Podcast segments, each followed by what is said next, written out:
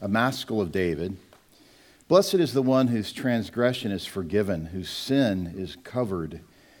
Blessed is the man against whom the Lord counts no iniquity, and in whose spirit there is no deceit. For when I kept silent, my bones wasted away through my groaning all day long. For day and night your hand was heavy upon me. My strength was dried up as by the heat of summer. Selah. I acknowledged my sin to you, and I did not cover my iniquity. I said, I will confess my transgressions to the Lord, and you forgave the iniquity of my sin. Selah. Therefore, let everyone who is godly offer prayer to you at a time when you may be found. Surely in the rush of great waters they shall not reach him. You are a hiding place for me. You preserve me from trouble. You surround me with shouts of deliverance. Selah. I will instruct you and teach you in the way you should go. I will counsel you with my eye upon you.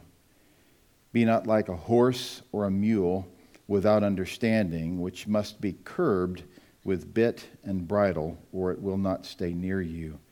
Many are the sorrows of the wicked, but steadfast love surrounds the one who trusts in the Lord. Be glad in the Lord and rejoice, O righteous, and shout for joy, all you upright in heart. While Psalm 32 ranks among the most penetrating psalms of repentance in the scripture, technically it's a psalm of instruction. You wonder what that word maskil means. That's what it means instruction. You're probably somewhat familiar with it, but the term Selah, as best we understand, is a term of pause. The Psalms are poetry, often put to music, and so uh, the psalmist, in his effort to communicate the sound theology, uh, really the theology of trusting the Lord, uh, calls for a pause at certain places. And as you know, in any context where communication is taking place, the pause is quite powerful. It often is used for the purpose of allowing those engaged in that communication to think about what has just been communicated. So that's what the Selah is there for. And I encourage you not to skip over it. If you ever are called upon to read Scripture publicly, I encourage you to use the Selah. Utilize it as it was intended by God to be used. It's not a um, scribal addition. The Lord put it there. And so it's actually part of the Scripture, as are the titles of the Psalms as well. So we want to include that. It has its purpose. In this passage that I've just read to you, David calls us to six truths, and with them combined, with these six truths collectively, you and I, if we will adhere to them, will experience the relief of repentance, the pressure relief that comes with confession and forsaking of sin. There is in the spiritual life perhaps nothing more imprisoning than a dishonest view of self. A willingness not only to engage in sin, but to do all that's necessary for that sin to remain hidden, for it to be covered. We've spent much time uh, from our pulpit talking about repentance. There is no Christianity without repentance. And yet, as you know, so little preaching today is even remotely related to the doctrine of repentance. Many, many well known preachers, a handful who are at times called America's pastor, teach nothing about repentance. And yet they have a massive following. And think of why that's logically so. It is so because of this truth that, generically speaking and naturally speaking, man does not want to be confronted with his sin nor with his sinful state. It's the natural reality of the sinful condition. There's a lack of willingness for what is embarrassing, even shameful, to be uncovered. In my role as a pastor, I find that there is a stark line between the happiness of those with whom I have the privilege to interact and the unhappiness.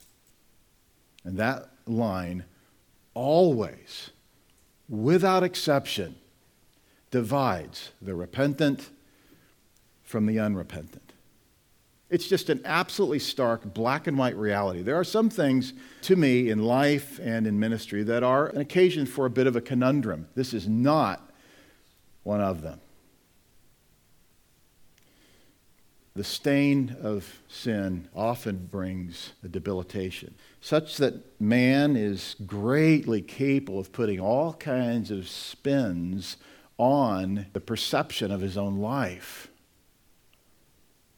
good friend of mine said to me years ago, we were very young at the time. He was really a Christian mentor to me in the early days. I was 22, really for the first time just exposed to legitimate gospel teaching. And it was, it was actually pretty shallow, but at least it was the true gospel.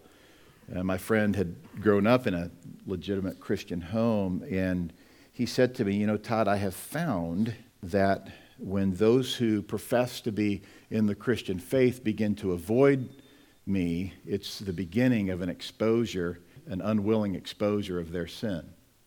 That's what he said to me. 23 year old kid, really, who'd grown up in a pretty solid Christian home. Well, I didn't know what to think of that at the time, but I've certainly seen that to be the case.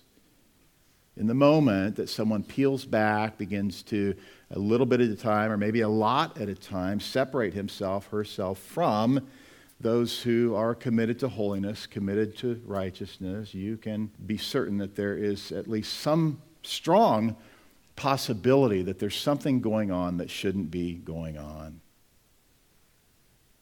This was the case with David, was it not? The author of this psalm. David separated himself from those who would address his ungodliness. David was the king. He could do whatever he wanted. And of course, as you know, there's the, the great and immeasurable value of his friend Nathan, who came to him with much wisdom and care and in the right timing. Nathan, you can be certain, while he feared God more than he feared David, he certainly knew what David could do and had done to Uriah.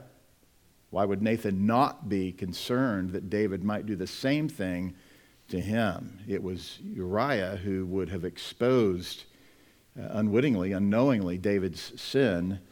Uh, Nathan coming to him, he must have been at least somewhat concerned that David would turn on him and have him executed as well. And so, what we're looking at when we look at a psalm of repentance is not just the vehicle by which or the avenue by which uh, an individual can enjoy repentance and the relief that comes with repentance what we're really looking at is a call for godly people to themselves engage in repentance, but also to call others to, to the same.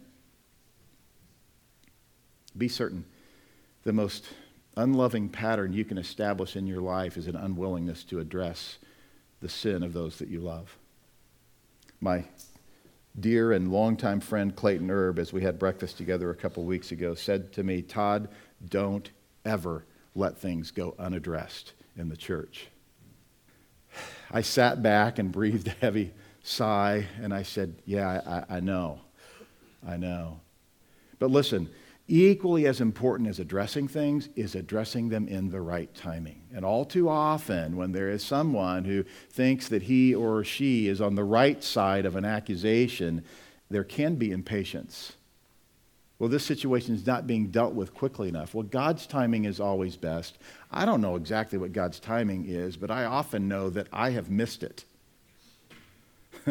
I know that I have tried to make things move more quickly than what was God's timing, and in other times I've moved too slowly. All I know is to just keep spending time alone with the Lord in the Word, in prayer, fasting, dealing with my own sin, attempting to nurture godliness in those who will give me that privilege, uh, allowing them, really inviting them to do the same thing with me, and believing that in God's good timing, He's going to work things out ultimately for His own good. And I just uh, thank Him for that, that He is often cleaning up the mess that I might have, in fact, made in trying to clean up another mess.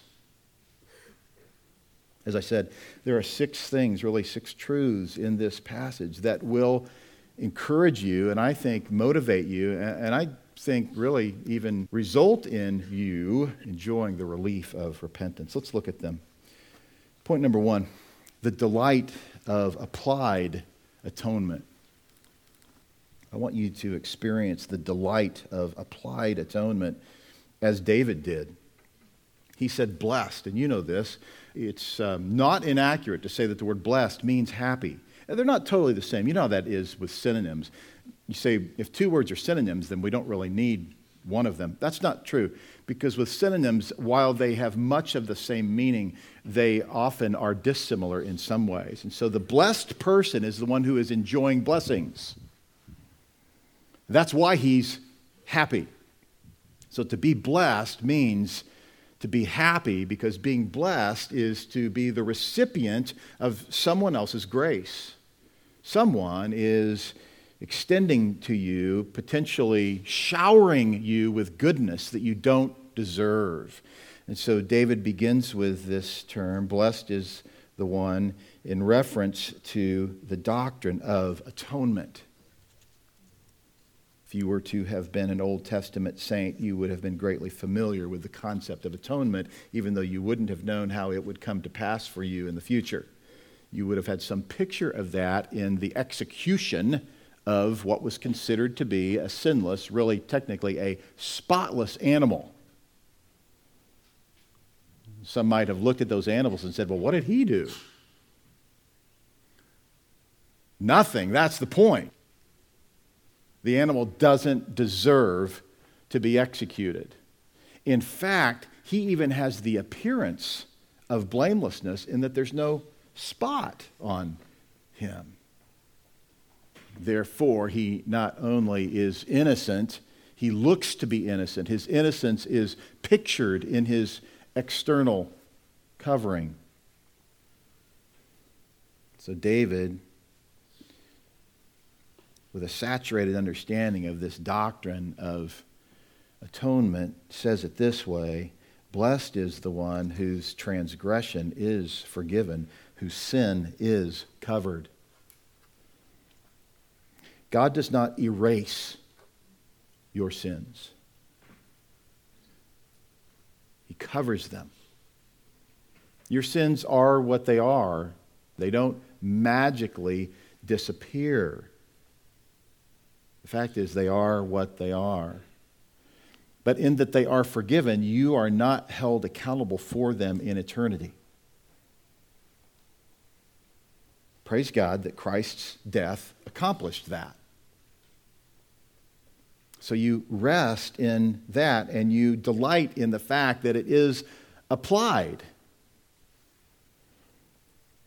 Blessed is the one whose transgression is forgiven, whose sin is covered. It is covered in such a way that the judge of all creation, the judge of all the universe, passes it over. He does not deal with you according to your sins.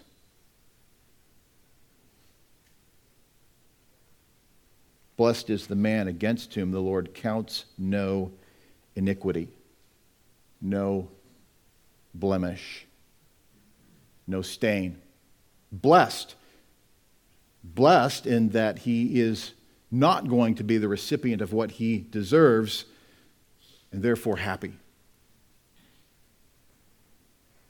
Blessed is the man against whom the Lord counts no iniquity, and in whose spirit there is no deceit, there is no guile. There is no guile in Nathaniel, the Bible tells us. He was a man who was a pure man. There is ultimately no deceit in us because God has given us a new spirit. He's replaced the black heart with a new heart, the dead heart with a live heart. And so that passion for deceit is gone. It rears its ugly head from time to time, and that is the unredeemed humanity that Paul calls the flesh. But that natural compulsion to hide sin, that's the idea, that's the context, right? Hiding sin, it's gone. You want your sin to be exposed. You want it to be ultimately covered, therefore, you're willing to uncover it. That's the person who's blessed and against whom the Lord does not count his iniquity. Paul says it this way in Romans 4, verse 7 Blessed are those whose lawless deeds are forgiven and whose sins are covered. Blessed is the man against whom the Lord will not count his sin. Paul uses this as an introduction to the lives of David and Abraham. He's quoting David here. And he speaks there, as you know, of Abraham as that man to whom righteousness is reckoned displayed in his faith. His faith was counted to him as righteousness. Faith in what? Faith in the applied atonement provided by Christ on the cross that he would know delight, that he would experience the delight to be able to say, I'm blessed. Christ's atonement is applied to me. And so when someone comes to him and says, Where is your hope? Why do you have joy? How do you avoid returning insult with insult? How do you do that? How are you so patient? He says, that man says nothing about his own life, and he points to the patience shown him by Christ. Christ who has covered his sins. The Christ who took his sins. John Gill says about this passage the guilt of it charged upon the conscience of a sinner is a heavy burden, too heavy for him to bear, and the punishment of it is intolerable. Forgiveness is a removal of sin, guilt and punishment. Sin was first taken off and transferred from the sinner to Christ, the surety, and was laid upon him really and judicially as the sins of the people of Israel were put upon the scapegoat typically and was bore by him both guilt and punishment and taken away, finished, and made an end of. And by the application of his blood and sacrifice, it is taken away from the sinner's conscience. It is caused to pass from him and is removed afar off, as far as the east is from the west. It is so lifted off from him as to give him ease and peace, and so as never to return to the destruction of him Wherefore, such a man is a happy man. He has much peace, comfort, calmness, and serenity of mind now, can appear before God with intrepidity and serve him without fear. No bill of indictment can hereafter be found against him. No charge will be exhibited, and no condemnation to him. End quote. He's happy. He's happy because he's forgiven and he lives in light of the reality that forgiveness is in fact applied to him. There's no pressure to maintain it. He didn't earn it, he didn't choose it, he didn't achieve it, but he rests in it because it was applied to him. Paul says it this way in 2 Corinthians 5, verse 17. Therefore, if anyone is in Christ, he is a new creation. The old has passed away. Behold, the new has come. Right? That new nature. You don't have two natures, you have one nature. Replaced your old nature. You got an evil, totally depraved nature. It is replaced with a new, righteous nature. Now, you do not have infused righteousness, you have borrowed righteousness. You have the righteousness of Christ. So, this new nature that you have is really a different issue. It's related, but it's a different issue from imputation. When you are declared righteous, that is God declaring you righteous because you bear the righteousness of Christ. But you know full well that when you get up in the morning, you do not display the righteousness of Christ in your every thought, action, or deed. But in your new nature, you are no longer totally depraved. You have an inclination for the things of the Lord. Verse 18 All this is from God, who through Christ reconciled us to himself and gave us the ministry of reconciliation. That is, in Christ, God was reconciling the world to himself not counting their trespasses against them, and entrusting to us the message of reconciliation. Therefore, we are ambassadors for Christ, God making his appeal through us. We implore you on behalf of Christ, be reconciled to God. For our sake, he made him to be sin who knew no sin, so that in him we might become the righteousness of God.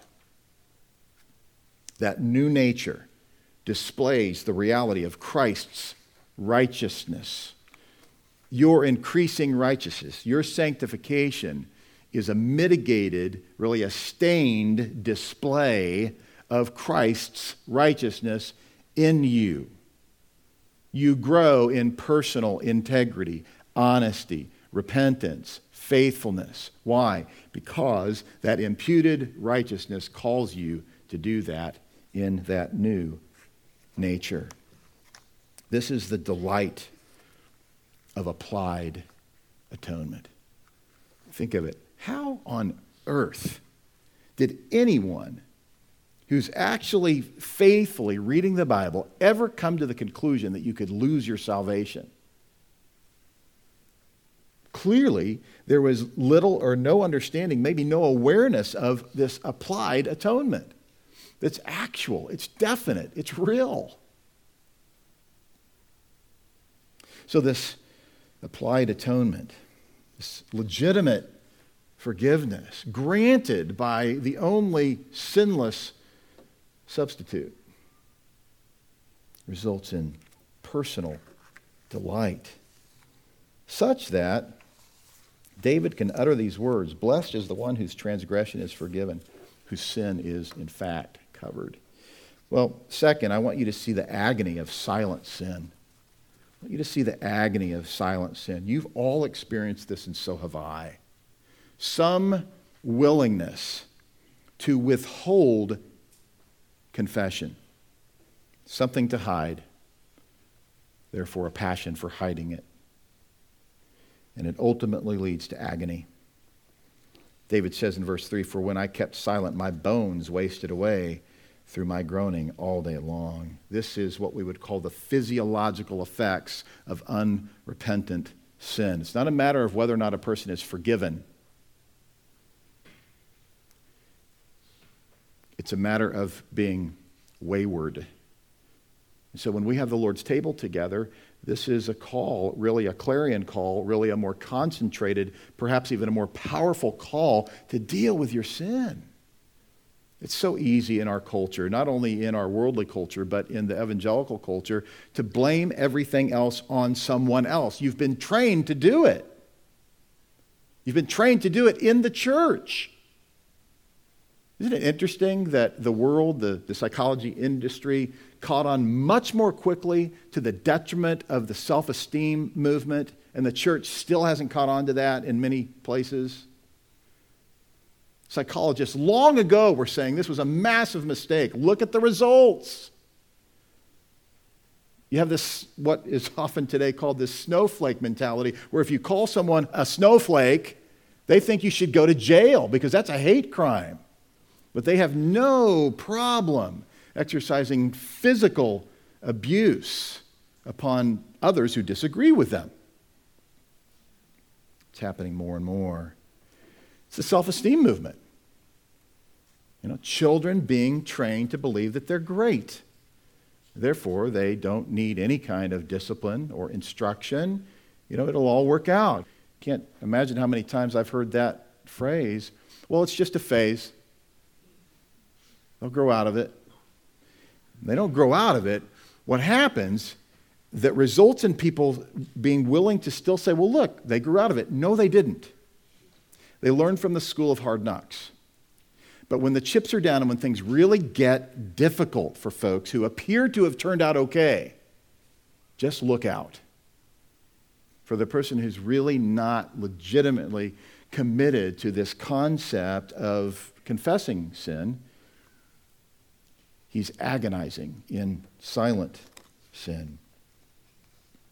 And he creates a lot of agony for other people. Verse 4 says, For day and night your hand was heavy upon me. My strength was dried up as by the heat of summer. Selah. In other words, think about it, meditate on it. For day and night your hand was heavy upon me. My strength was dried up as by the heat of summer. Now, David's a believer. And so David, in a sense, is enjoying, at least enjoying looking back on God's disciplinary hand of painful love in his life. My strength dried up. Like my strength dries up in the heat of summer. When it's so hot, I'm thinking, I'm not sure I can last another minute out here doing yard work or whatever it might be. Your strength is drained much more rapidly in the heat. David illustrates for us what it's like that your strength is dried up when you harbor unconfessed, unrepentant sin.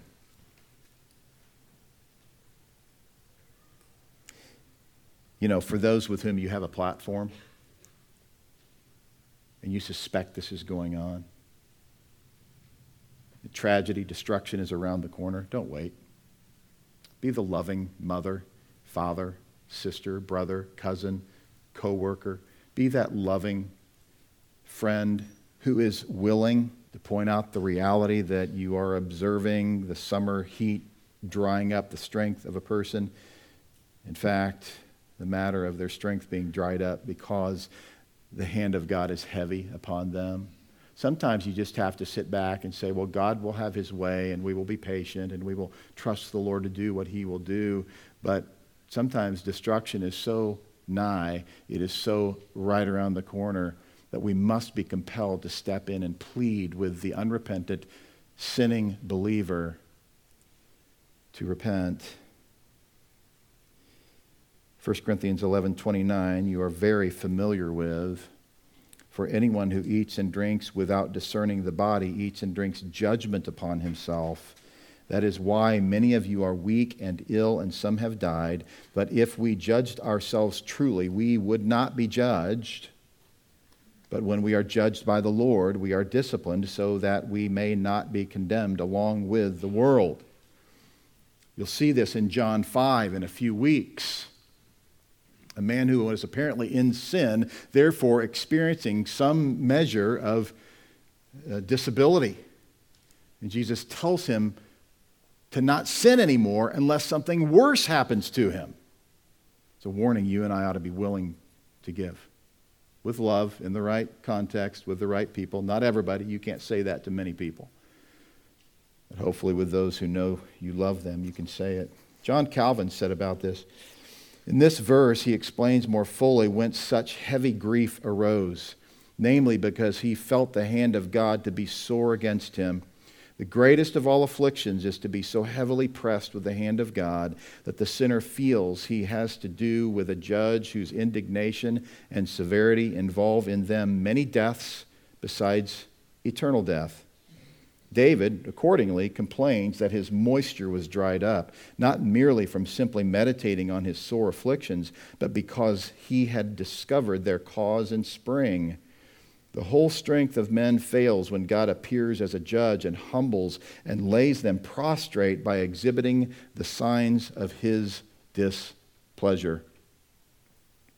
It is the displeased yet loving hand of God that so often brings about mammoth difficulty in people's lives. And yet, the hardened heart, yet amazingly, can still reject that loving hand. So, we've looked at the delight of applied atonement, but we've also looked at the agony of silent sin. Third, I want you to see and enjoy the resolve of confident confession. David says, I acknowledged my sin to you, and I did not cover my iniquity. I said, I will confess my transgressions to the Lord, and you forgave the iniquity of my sin. Selah.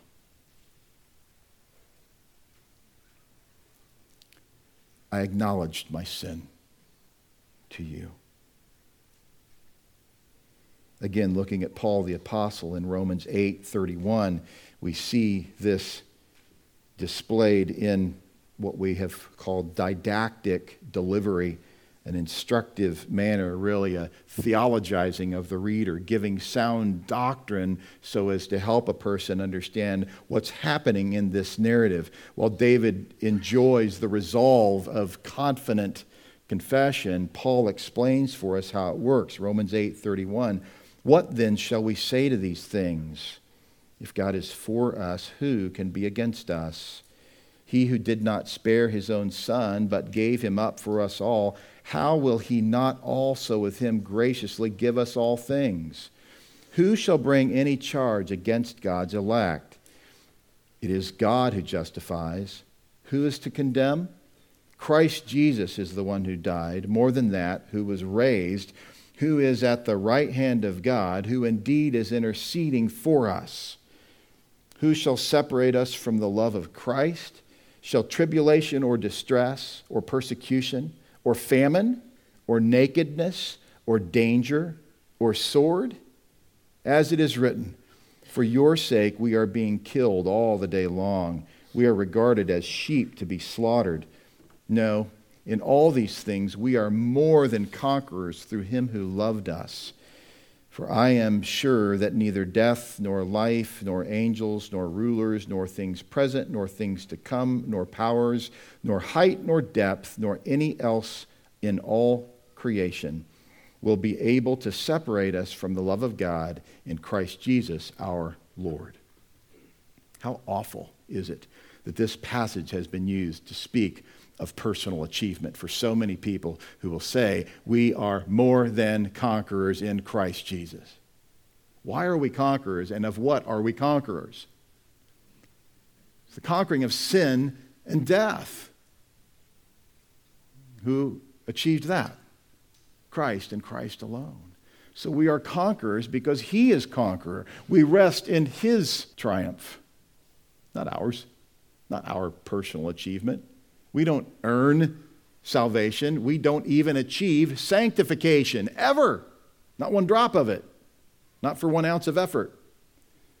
Sanctification is the result of God's predetermined decree that we would engage in our sanctification. You say, but doesn't it require man's effort? Absolutely but you are not doing the sanctification. You're simply being obedient because of God's grace and you're thankful for God's grace. So when you engage in that practice that God uses to cleanse you, then He gets the credit. And you worship Him and you thank Him. And so you have resolve in confident confession. You can say, like David, I acknowledged my sin to you. And you can say, like David, I did not cover my iniquity. I chose to stop hiding my sin. You can say, like David, I said, now this is David declaring a past resolution. It's David recounting what he had committed himself to, this confident confession I will confess my transgressions to the Lord. I said that, Lord. Remember that? I said that. That was my resolution. That was my commitment. It was a confident commitment. And in that confident commitment, I am resolved. I'm committed. I'm going to tenaciously pursue the practice of confession. Why? Because it's good and it has good results. And the Lord shows his mercy and he shows his compassion. James 5 tells us to confess our sins one to another. When you confess things to the Lord, that is most certainly, if it's a true confession, if it's legitimate repentance, confession, forsaking, repentance, if that's truly what's going on, you're going to make things right. Really, you're going to trust in the Lord to make things right by confessing to those against whom you've sinned. And you say, Oh, I can never do that then you'll never experience God's compassion. You'll never experience resolve in confident confession. Well, they don't deserve for me to confess my sins against them because look at all they did against me. It's not what confession's about. Confession is not intended to bring a reciprocal response. There's this give and take. I confess, you confess, right? That's how it works. 50 50, right? No. There's nothing about that. There's no dependence upon someone else's confession for you to be a confessor. Your dependence is on what Christ accomplished. You're completely convinced in Christ's atonement, and therefore you're willing to fear God and not fear man. You can proclaim God's greatness over your great sin because you have this confident resolve in confession that brings to the surface what God has accomplished. Like we sang this morning. Praise the Lord. His mercy is more, stronger than darkness, new every morn. Our sins, they are many. His mercy is more. That's why you have confident confession, because you know that God's mercy is greater than your sin. David knew that. David was confident in God. Proverbs 28:13 as we've looked at a number of times, has told us that he who conceals his iniquities will not prosper. I mean, just cling to that for a moment. Let me stick my own Selah between the first half and the second half of Proverbs 28 13. You're not going to prosper if you're hiding sin. You know, that person that you love, that you, you, you feel like, well, they're doing pretty well. I mean, they're hanging in there. I mean, we should you know, cut them a lot of slack if there is intentionally hidden sin. You're not going to prosper. But he who does two things, you've heard me say that many times about this verse, haven't you? He who does two things, confesses and forsakes his sin, will find compassion. And that's why you have the resolve in your confident confession because you know that your confession and your forsaking of sin opens the floodgates of God's compassion. This whole matter of repentance is so well explained to us in 2 Corinthians 7. I hardly have time, but I must address it at least briefly. As it is, I rejoice not because you were grieved, but because you were grieved into repenting. For you felt a godly grief so that you suffered no loss through us. This is after Paul has written this very painful letter to the Corinthians. And he says, I don't rejoice in your sadness. I rejoice because there was an element of your sadness that was godly grief. It was God honoring confession, resulting from that pain that was brought to you by my efforts. He then says in verse 10 For godly grief produces a repentance that leads to salvation without regret, whereas worldly grief produces death. So much theology in that. Repentance that leads to salvation without regret. That's the gift of repentance that God grants to a person that you and I can't claim authority over or take credit for its legitimate repentance given by God. And that kind of repentance is the kind of repentance that glorifies God and it leads to salvation. You know, what is the Ordo Salutis? Uh, does repentance come first or faith? We believe that God grants repentance and faith is immediately on the heels of that repentance. And so when there is a call to faith, when there's a call to repentance, when there's a call to belief, when there's a call to salvation, it's not contradictory to do that when we know that God's going to grant it. We don't understand all that. All we know is that God calls people to repentance. We are to call people to repentance. We're to call them to reconciliation. And we know that He grants faith, He grants belief, He grants salvation to those who legitimately repent. That repentance that's legitimate is exhibited, it's manifested in godly grief. It's a non accusatory repentance. It doesn't say, well, I did this, but you know, he did that. It's a godly grief. David says, I acknowledged my sin to you. He doesn't say, I acknowledged my sin and I tainted it with everybody else's sin. You know, I called out everybody else's sin as well. No, I acknowledged my sin Just deal with your own. Let God deal with everyone else's. Eventually, there will be the call upon you to address other people's sin. But if you're living in that agony of silent sin, then the only thing that you really ought to be concentrating now on is your own sin. So we've seen this resolve of confident confession. And that resolve is manifest for Paul in verse 13 of 2 Corinthians 7, where he says, Therefore we are comforted. Paul experiences the comfort that comes from knowing that those that he challenged to deal rightly with their own sin, with their own repentance, with their own confession, have actually done so. So believers want for each other. So again, we've looked at this resolve of a confident confession. Fourth, I want you to see the deliverance of sanctified souls. The deliverance of sanctified souls. This is the sweetness of protection from the difficulty that so often pummels those who are engaging in unrepentant sin. David says in verse 6 Therefore, let everyone who is godly offer prayer to you at a time when you may be found. Stop there for a moment. This ought to make you think of the writer of Hebrews who says, Repent while today is still today.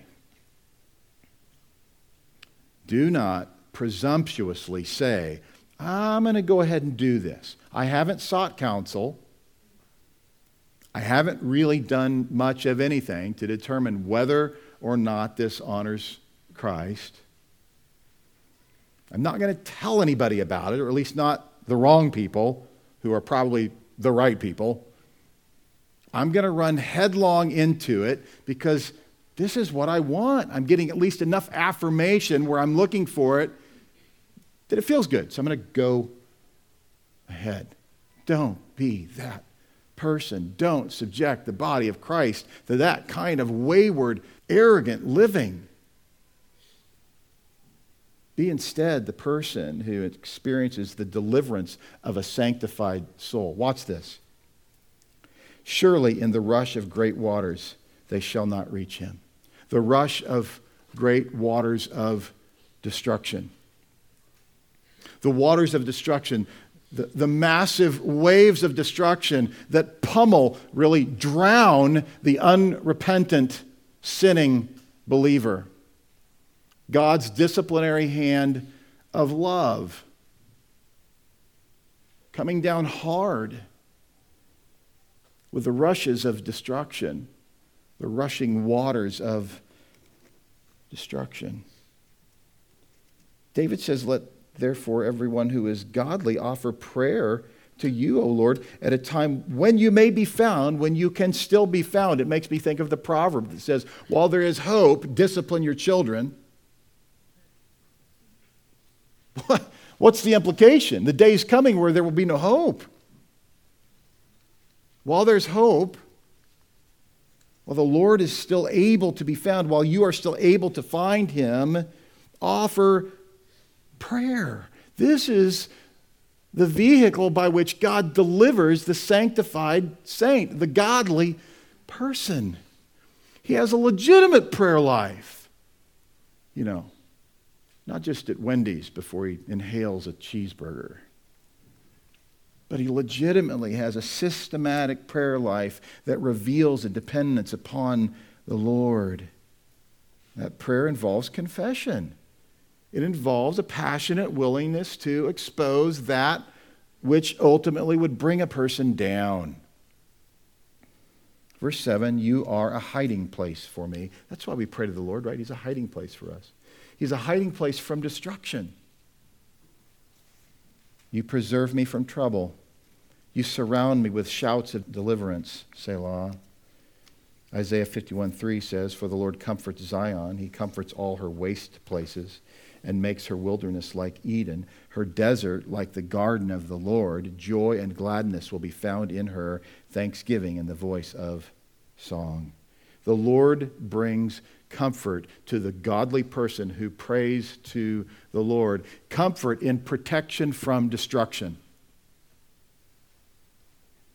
Isaiah 55, verse 6 Seek the Lord while he may be found, call upon him while he is near. Let the wicked forsake his way, and the unrighteous man his thoughts. Let him return to the Lord, that he may have compassion on him, and to our God, for he will abundantly pardon. And of course, Hebrews 12, verse 5 Have you forgotten the exhortation that addresses you as sons? This adoptive relationship that God chose us. I often uh, because it's you know one of the two really three adoptive relationships to which I am closest. I often think of the Lindholms and their willingness to choose Zoe. Zoe didn't choose Daniel and Roxanne. you know, I think she was nine months old. Yeah, I'll take those two. They're fine. No. My dear, dear friend Rob Signs You'd never know he was adopted uh, if you knew his relationship with his parents. These are his parents. They've always been his parents. He's never wanted other parents. Now, he's an only child. That might have something to do with it. They adopted him, they poured their love out on him.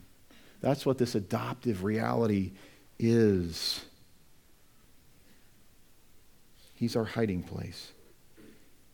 You and I need that. Well, point number five, I want you to see and enjoy the wisdom of devoted direction. This is very, very simple. You might say it this way We have the joy of God's word. David quotes God as saying, I will instruct you and teach you in the way you should go. I will counsel you with my eye upon you. What mother or father has not momentarily allowed his or her child to go into a potentially difficult scenario without peeking around the corner to see what happens. And then cried on each other's shoulder as they walked away. Every time we've dropped off a child at a preschool or wherever else, football practice, whatever, I walk away and I think, oh Lord, please, please don't let them be mean to him. Oh, Lord, please help him, now her, avoid sin. We pray for our kids every night. And one thing I always pray is, Lord, please protect them from sin. I pray for my kids and I pray for their future spouses, parents. We've just done that all along.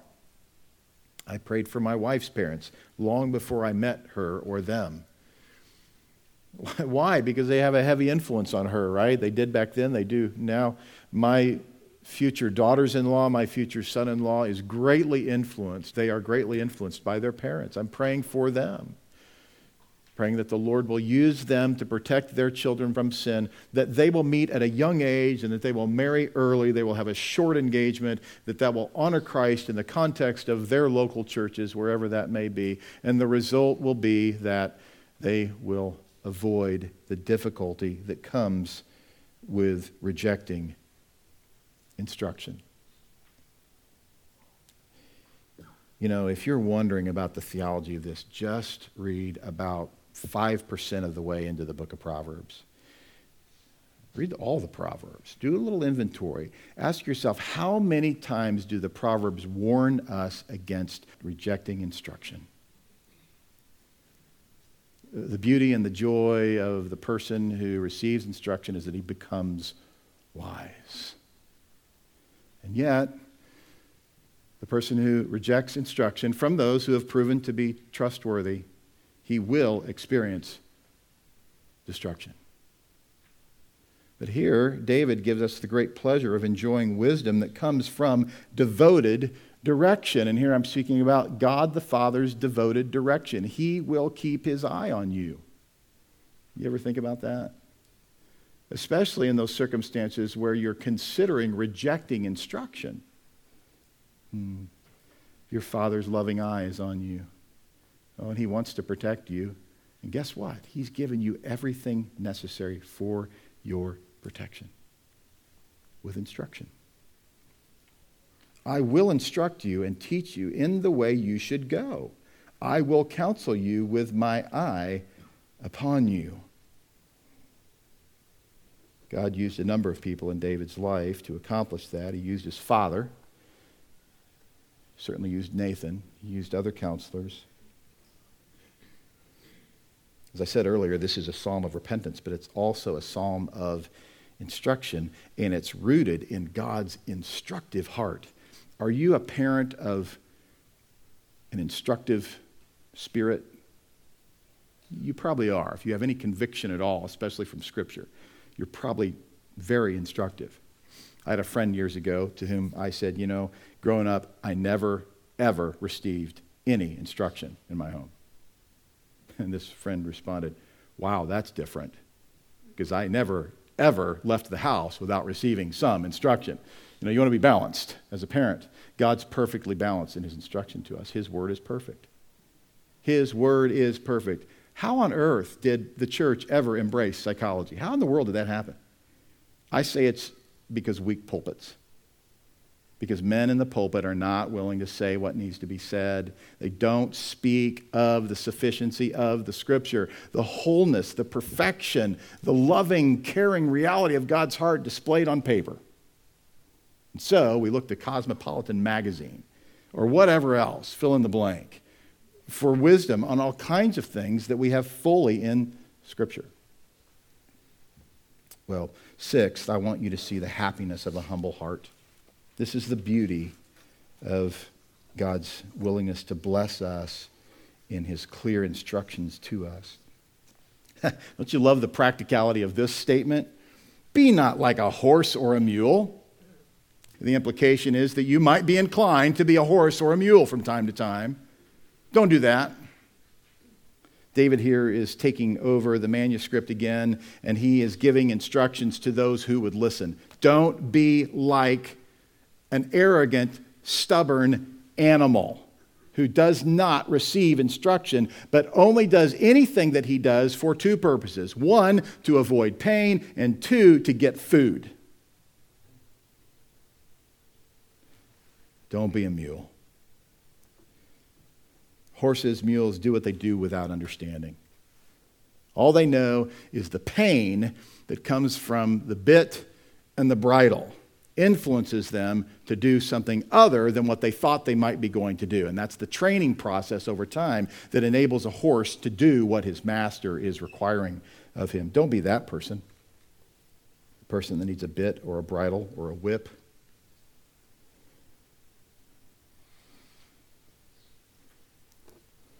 Don't be like the horse or the mule who has no understanding, which must be curbed with bit and bridle, or it will not stay near you. What won't stay near you? Understanding.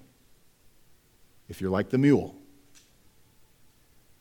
Verse 10 Many are the sorrows of the wicked, but steadfast love surrounds the one who trusts in the Lord. Steadfast love. That wonderful line that rich song. The steadfast love of the Lord never ceases. Goes on to speak of his mercies being new every morning. Do you enjoy the mercies of God every morning? You don't if you reject his instruction.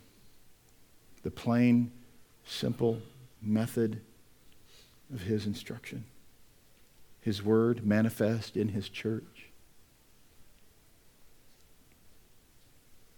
Many are the sorrows of the wicked, though. The steadfast love surrounds the one who trusts in the Lord. then he says, Be glad in the Lord. This speaks of internal exuberance, fullness of in unarguable, unstoppable, leaky joy. You can't help but display it. It runs out of you because your hope is in that applied atonement. You're convinced of it because God's word speaks of it. And you gain wisdom because you turn your ear to his instruction. Be glad in the Lord and rejoice, O righteous, and shout for joy, all you upright in heart.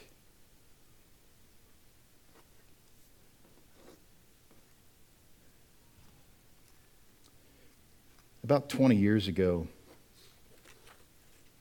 I experienced rather significant self inflicted destruction.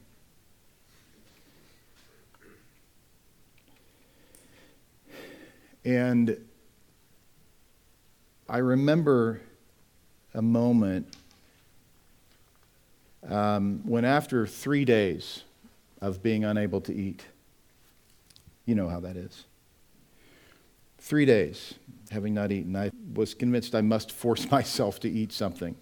Three days without food, that's not good. So I must eat something. And I, I recall having been wayward and run from the Lord and rejected instruction, not just reading God's word, but godly people in my life who had proven over time to be trustworthy, pleading with me to reject my sin, turn from my sin, turn to repentance. I remember right where I was. Had a piece of a cold piece of pizza in my hand and uh, specifically said to the Lord, Lord, if this is what's necessary for me, this pain, this difficulty I'm experiencing, if this is what's necessary for me to experience the happiness and the joy that I know you, your word speaks of as a, as a child of God, as your child, then please double the pain.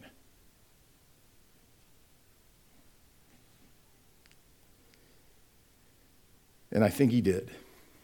And I was in one of those moments where, you know, you, you're thinking, I don't think the pain could get worse. But if this is how bad it has to be, then let's do this. And I pleaded with God to give me a repentant spirit. I pleaded with Him uh, to change the trajectory of my life. And I had no idea how awful and painful that would be.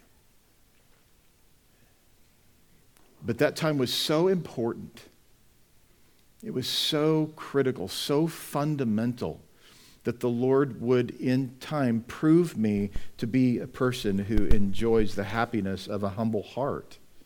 A heart that no longer longs to be exalted, no longer wants to be the person who is proven to always be right, but experiences the joy of acknowledging sin and wanting it to be uncovered. I want to ask you this morning if you would be willing to come to the Lord with this mindset. That you would ask the Lord to scour you deeply,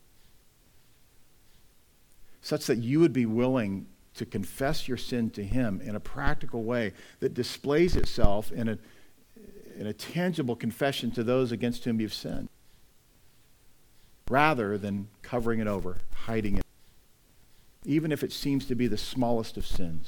But will you do that which is necessary to enjoy the happiness of a humble heart and know the relief of repentance?